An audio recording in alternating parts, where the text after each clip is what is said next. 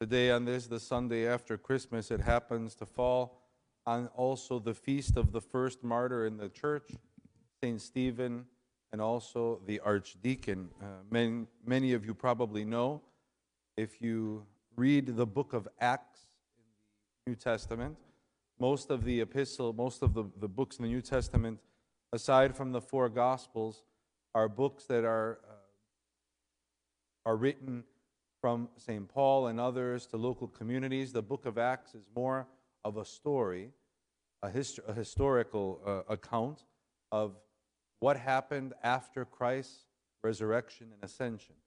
And part of this in the book of Acts is the story that we heard today in the epistle uh, of the stoning of St. Stephen. Stephen was a Jew who had become a Christian, believed in Christ, and was chosen by the apostles as one of seven deacons as the faith grew in the first century.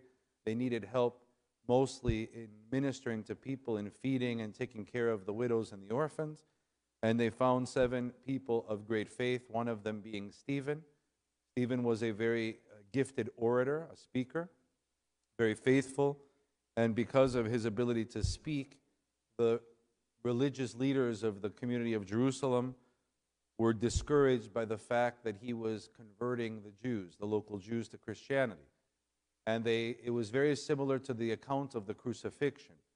They, they said that there were false testimonies. People, they brought people that were testifying falsely against him, that he was speaking blasphemy against Abraham and the other prophets. And they had him stoned, literally stoned. And what's very interesting about the story of St. Stephen is at the end of his life, as he was being stoned, and I have a hard time even fathoming what that would be like.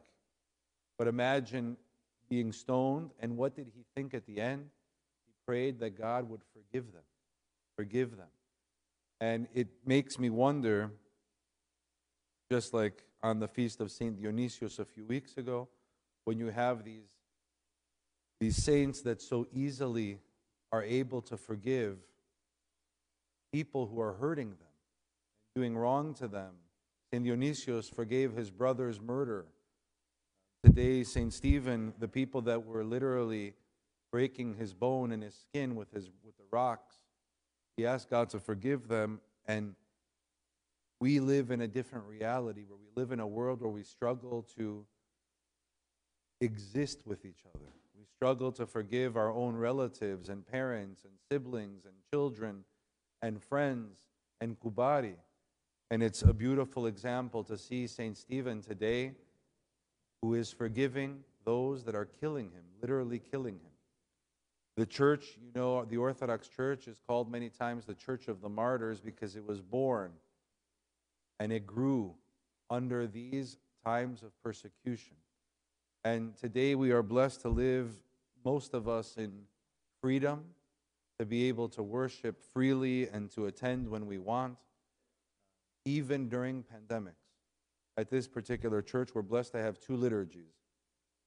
Most of the times, they're, they're both fairly full. Today, a little bit after Christmas, people came a lot during the week, but we're blessed. We have the opportunity to go to church when we want, to pray, to confess, to receive the sacraments. And on this Sunday after Christmas, may we find it in our hearts, like St. Stephen, to forgive and to ask to be forgiven.